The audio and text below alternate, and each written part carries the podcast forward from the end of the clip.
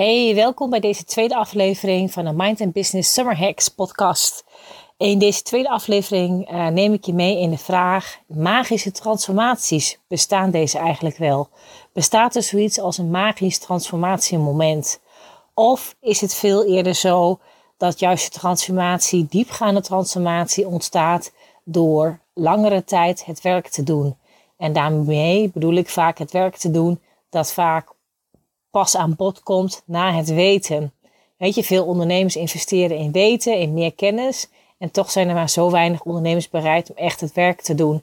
En hoe komt dat nu? En hoe komt het nu dat we het soms ook zo lastig vinden om ook echt het werk te doen dat er voor nodig is om succesvoller te worden? Dat is de vraag waar ik je in deze podcast mee doorheen neem. Ik wens je heel veel luisterplezier.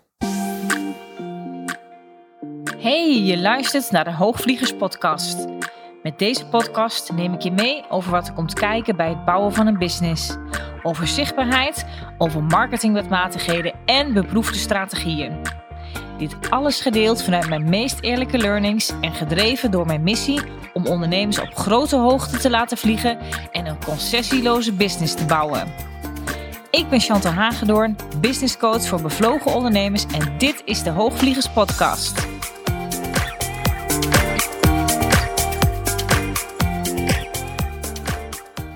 Ik zeg altijd dat je je stippen op de horizon uh, dient te plaatsen.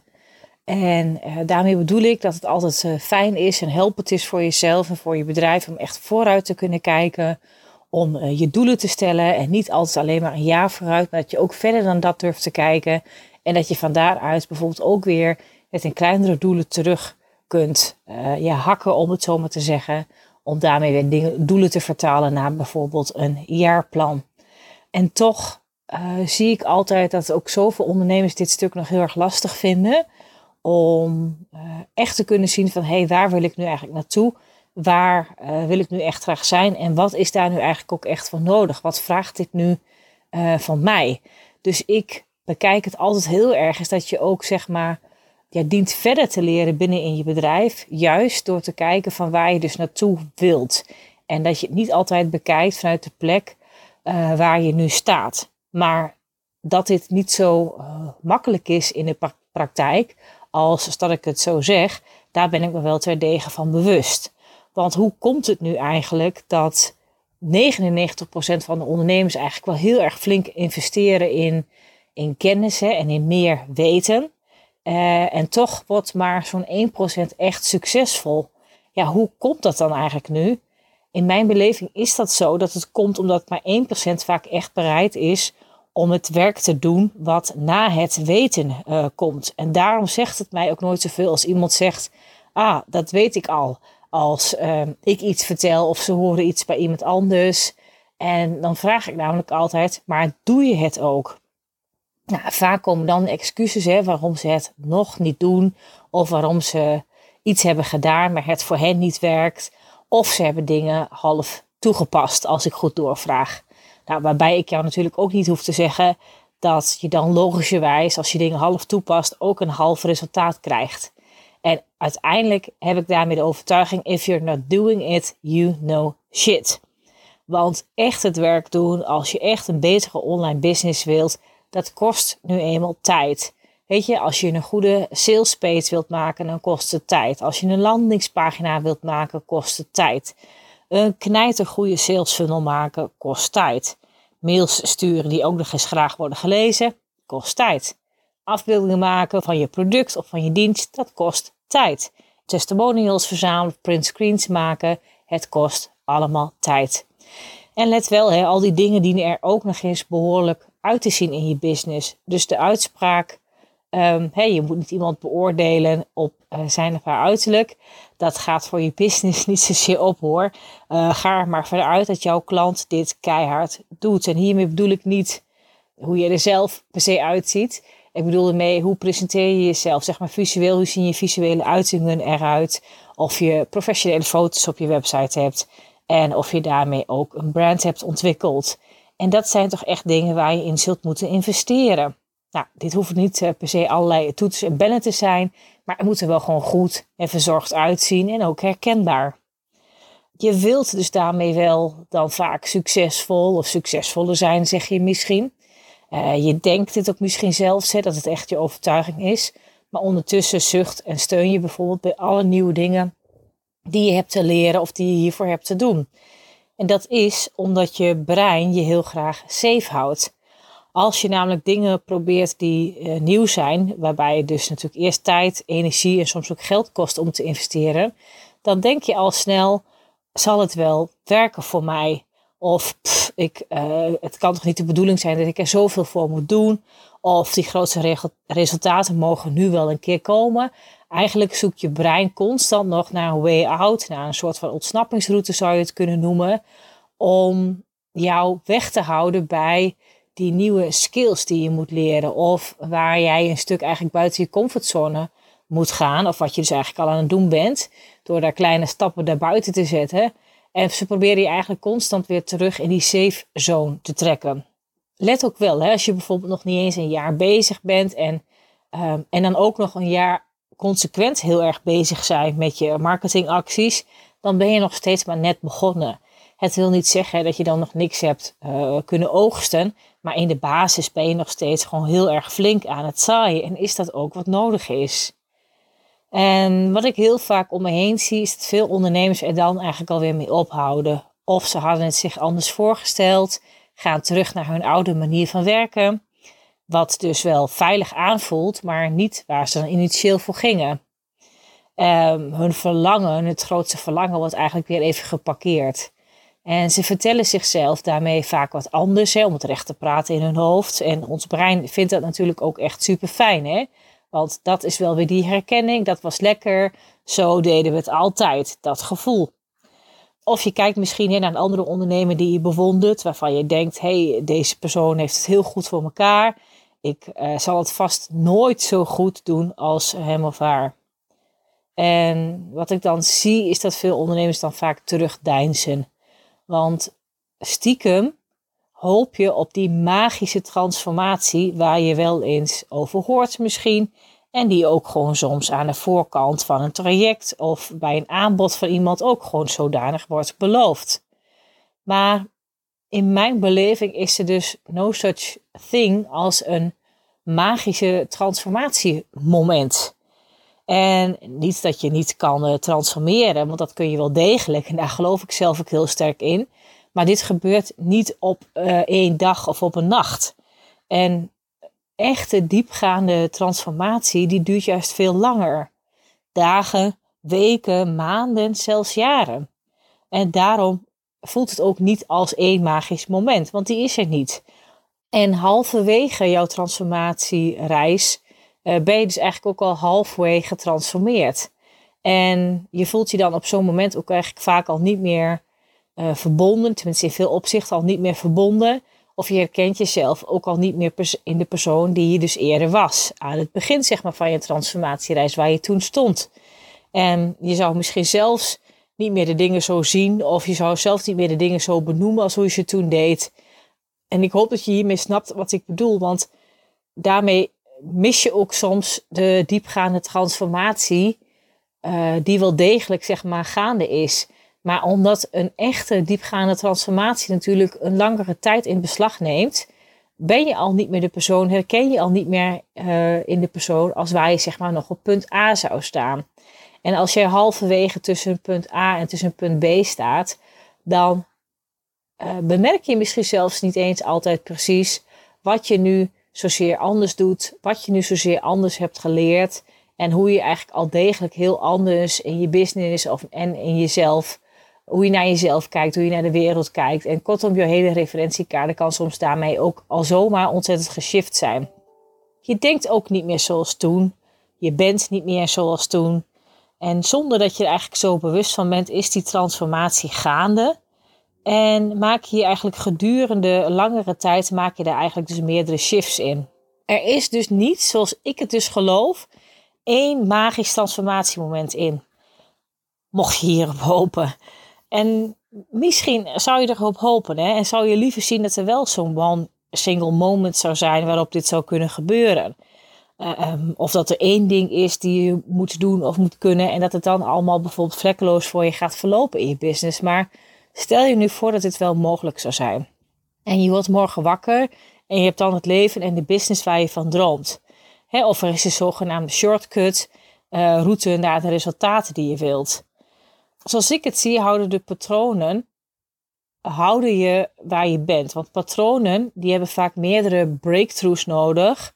En je hebt ook meerdere breakthroughs nodig, ook voor verschillende patronen. Om te kunnen doorbreken wat jou echt nu op de plek laat staan waar je liever niet meer wilt zijn.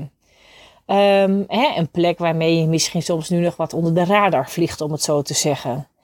En die breakthroughs die hebben heel vaak te maken met uh, wonden, met dingen in het verleden die jou pijn hebben gedaan.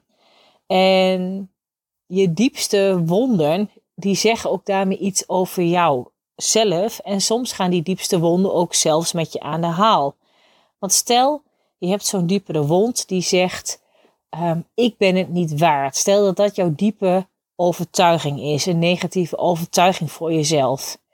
Um, waarbij je misschien zelf niet eens daar zo ontzettend bewust van bent, maar onderhuids is dit een overtuiging die echt aan jou kleeft. Weet je, misschien ben je uh, vroeger gepest of ben je misschien uitgelachen of ben je niet altijd goed behandeld in je jongere jaren. Misschien heb je niet de steun gekregen die je nodig had, waardoor je dus bent gaan geloven dat je iets niet waard bent of iets niet zou kunnen. En dit gevoel van het niet kunnen of het niet waard zijn, die wil je dan ook kosten wat kost vermijden, want dat was dus een heel pijnlijk gevoel. Alleen het trieste is, is dat je het niet vermijdt, want het komt juist keer op keer terug in je gedrag. En vaak ook nog op dagelijkse basis, in min of meerdere mate. Het heeft in alles invloed in hoe je nu upshowt in je leven, hoe je de dingen doet, aanpakt in jouw leven en in je business. Want je wilt al niet door die pijn gaan van afwijzing of niet waard zijn. Maar in je business heb je natuurlijk wel met deze gevoelens te maken. Denk maar aan bijvoorbeeld alleen al aan het topic sales. Als je namelijk aan sales doet, en iedere ondernemer heeft dit te doen, anders heeft je business geen bestaansrecht, dan krijg je natuurlijk ook gewoon wel eens een nee te horen. Of een afwijzing op je boodschap, op wat je zegt. En als er natuurlijk dan nog een oude overtuiging is vanuit die diepe pijn van vroeger, uh, om het zo maar te zeggen, dan ga je dus, en dat doe je dus vaak onbewust, sales niet doen, of doe je dit ook maar half, of je spreekt je bijvoorbeeld niet echt uit, omdat je bijvoorbeeld in het verleden wel eens met uitgelachen. Want stel dat je er toch nog die afwijzing op krijgt, dat gevoel wil je nooit weer, toch? En dus probeer je eigenlijk maar steeds nieuwe manieren uit om het pad te vinden waarop het wel werkt voor je.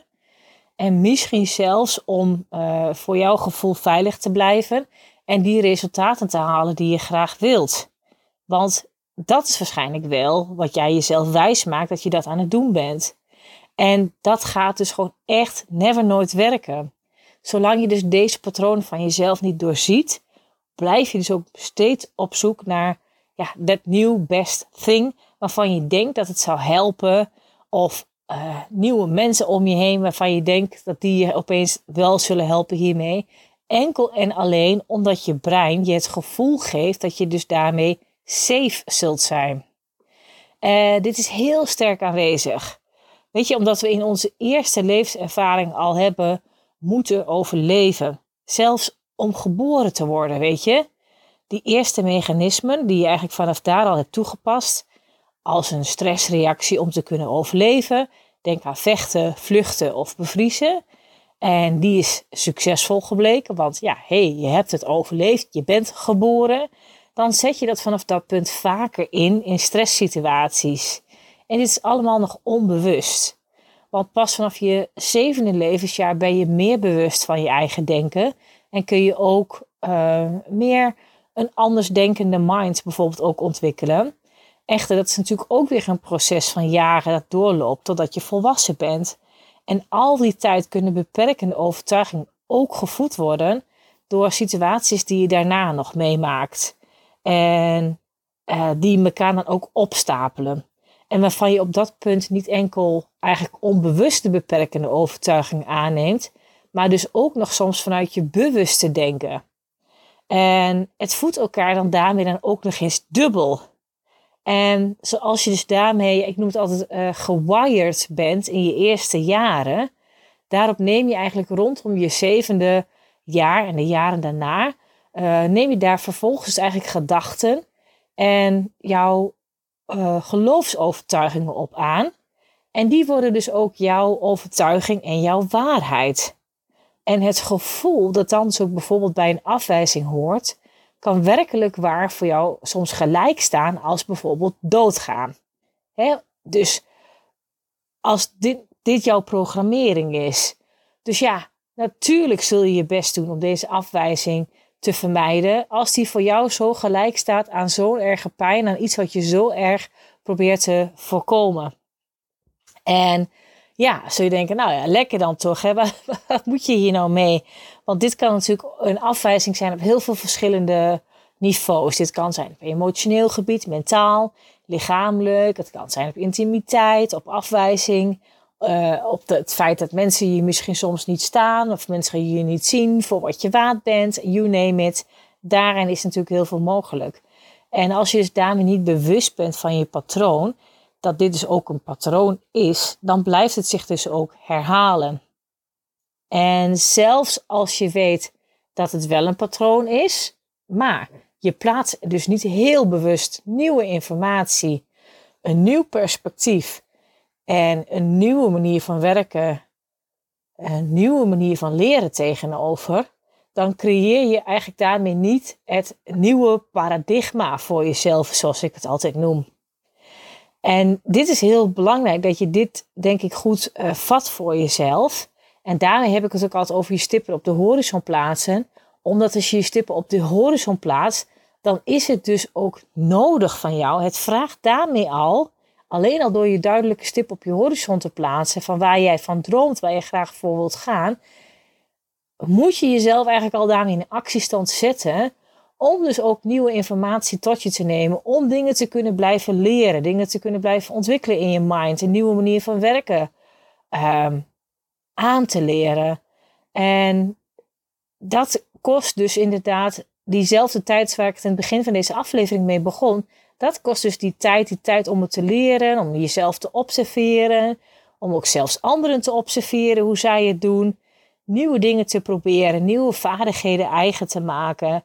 En om hiermee dus wel heel langzaam jezelf te reframen, om het zomaar te noemen. En ik, ik, ik gebruik vaak veel Engelse termen tussendoor, omdat ik het vaak uh, in het Engels lekkerder vind klinken, maar ook soms gewoon niet zo goed weet wat eigenlijk het Nederlandse woord ervoor is. Um, en eigenlijk kan je zeggen om je, om je bedrading in je hoofd een soort van te rewire. Dus, dus is ook daarmee uh, is dus ook niets minder waar is dus je zult dus ook juist die gevoelens van pijn uh, op moeten zoeken. Je moet de weerstand opzoeken. Je zult er oké mee moeten zijn uh, om onveilig te zijn. Om je onveilig te voelen in bepaalde situaties. En wetende daarmee dat als je deze gevoelens niet opzoekt, dit je dus echt op een plek houdt waarvan je jezelf hebt overtuigd dat dat een goede plek is. Vat je hem nog? Als je het wel opzoekt, die groeipijn aangaat, zoals ik het altijd liefkozend uh, noem, zul je zien dat je je werkelijk shift naar een andere plek waarvan je dan weet, als je na een hele tijd terug kunt kijken, en dat is dus meestal niet meteen al na een paar weken, dat de plek waar je vandaan kwam toch niet de plek was waar je nou zo blij was. Want er is nog een betere en fijnere plek voor jou. En er zijn nog veel meer mooie dingen in het verschiet uh, die je misschien nu nog niet exact zo ziet. Uh, dus om terug te komen op mijn vraag. Hey, zou het voor jou dan fijn zijn als je morgen wakker zou worden en alles zou zijn zoals je zou willen dat het zou zijn? Stel nou dat het wel zo zou zijn. Je zou morgen wakker worden in deze nieuwe jij. Je hebt de resultaten die je graag wilt. Dan maakt dit je nog steeds niet gelukkig. Want het werk wat ervoor nodig was om daar te komen, heb je niet gedaan.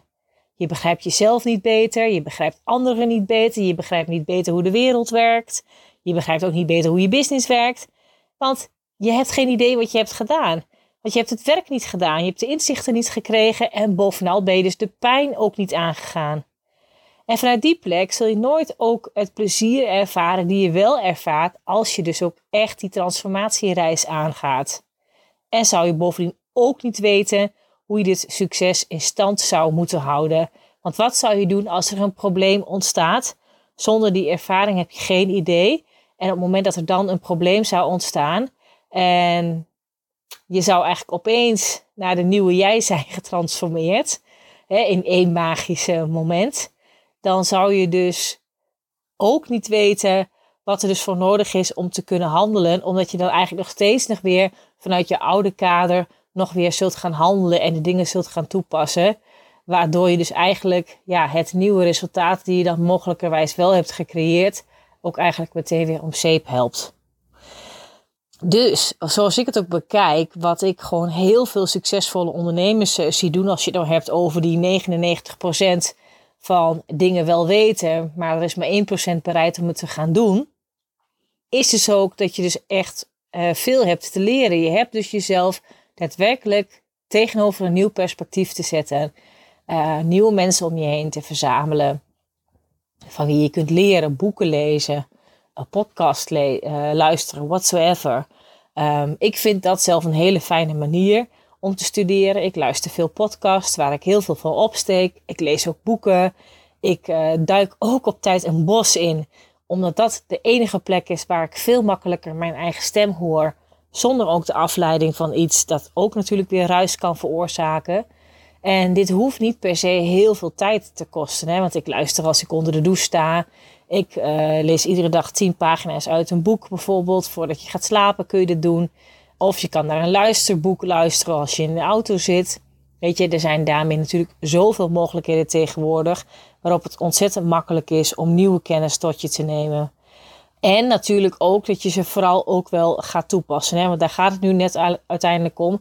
Dat je niet alleen maar meer kennis tot je neemt, maar daadwerkelijk begrijpt dat je ook ermee bezig moet gaan.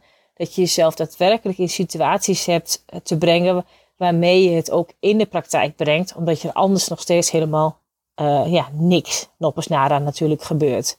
Dus kan het niet vaak genoeg benadrukken. Je groeit namelijk met je business zover als dat je als mens gegroeid bent. heb ik vorige week in aflevering 1 van deze zomerreeks ook gezegd. En dus uh, zit je business natuurlijk ook nog vast als je zelf nog vast zit op bepaalde stukken. Dus de stukken waar je zelf op vast zit, op diezelfde stukken zit je business ook nog vast. Dat is misschien geen leuke boodschap, maar wel de waarheid. Dus bestudeer ook mensen die je uh, bewondert. Dat is ook een tip die ik je echt daarin kan meegeven. Wat doen ze? Wat hebben ze in het verleden gedaan? Wat is het nou waarvan je zegt, aha, zo doet diegene dat. Kijk video's van mensen die je inspireren. En soms moet je misschien iets nog wel tegen keer zien of luisteren. Ik heb ook wel eens dat een klant tegen mij heeft gezegd: Ah, Chantal, ik hoor nu pas wat je zegt. En dan heb ik het misschien al wel negen of tien keer tegen deze persoon gezegd. En die tiende keer is pas het moment waarop ze hem echt kan pakken, snap je? En ook al luister je naar iets of iemand en moet je dingen vaker luisteren. En, en of je zit bijvoorbeeld op een event hè, van iemand en ook al haal je er maar één klein, één klein mini dingetje uit. Of je haalt ergens maar een heel klein stukje informatie uit. Het zou maar net een stukje informatie kunnen zijn die voor jou en voor je business een mega effect gaan hebben. Want er komt natuurlijk op een zeker punt waarop je hem wel kan pakken, waarop je hem aanneemt. En je dient jezelf dus wel daarvoor met nieuwe mensen, met een nieuwe omgeving, met nieuwe informaties daarmee te omringen. Dan de mensen, de informatie en je omgeving als waar je dus nu in zit. Um, om de kaders hè, waar je dus eigenlijk nu uit denkt en opereert, om het ook daartegen af te kunnen zetten. En daarom begeleid ik vaak ook ondernemers graag uh, voor langere tijd. Omdat ik echt zie dat dus die transformatiereis vaak ook echt een langere tijd in beslag neemt. En je zeker ook, uh, nou ja, ik zeg soms één keer of, of, twee keer, misschien soms vaker, ook ergens wel een keer in een van mijn jaartrajecten, als ik daar de mensen begeleid, ook vaak wel een keer een soort van ja, mental uh, breakdown in krijgt. En dat is nou juist het meest waardevolle, denk ik, soms wat kan gebeuren. Want dan ben je dus eigenlijk bezig om te groeien en te shiften. Ook al zit je er middenin en voelt het daar middenin gewoon even niet pijn. Dan weet ik ook van, ja, maar dit is eigenlijk wel heel erg mooi wat er hier gebeurt. Want van hieruit gaat ze de grootste learnings natuurlijk halen. En dat gebeurt dan ook altijd. En uh, ja, dat is een wetmatigheid, zou je kunnen zeggen, die altijd zo geldt. En um, ja, dus wees ook niet in de stress. Hè, op het moment dat je daarmee misschien soms een keer dingen lastig vindt of pijnlijk vindt. Weet dan ook van, hé, hey, en ik ben gewoon nu gigantisch aan het shiften. En dit is alleen maar hartstikke mooi dat dit gebeurt.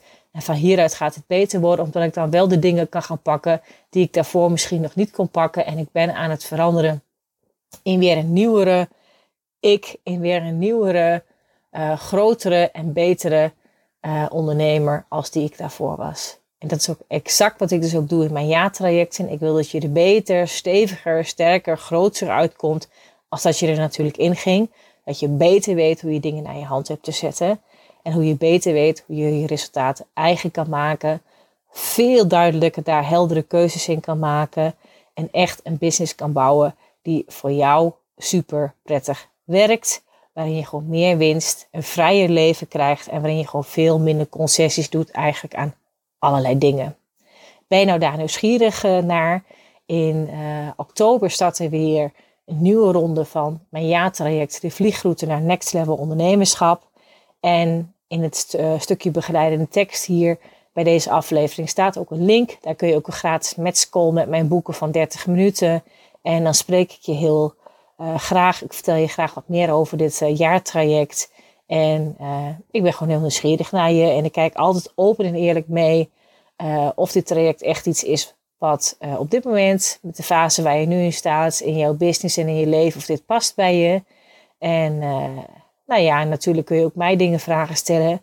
En als we daarin dan beide voelen van yes, dit is volgens mij wat we moeten gaan doen, dan ga ik gewoon heel graag de samenwerking met je aan. Dus voel je vrij om daar gewoon een call op in te boeken. Dus altijd gratis en vrijblijvend. En uh, dan hoop ik je heel graag uh, daarop uh, te spreken. lieve mensen, dit was de aflevering voor vandaag. Ik wens je een ontzettend fijne week verder, fijne dag, fijne avond, fijne ochtend of middag, wanneer je deze aflevering ook maar luistert. Ik wens je nog verder een onwijs mooie zomer toe. En ik zie je heel graag, of ik zie, ik spreek je heel graag volgende week weer bij aflevering 3. Dit was hem alweer voor nu. Dankjewel voor het luisteren naar de Hoogvliegers podcast. Heb je inzichten opgedaan naar aanleiding van deze podcast? Leuk als je het met me deelt of een reactie geeft via een Insta DM. Wil je meer weten over wat ik doe of hoe je met mij zou kunnen werken? Check dan mijn website www.chantalhagedoorn.nl Houd je stippen op de horizon en heel graag tot de volgende aflevering.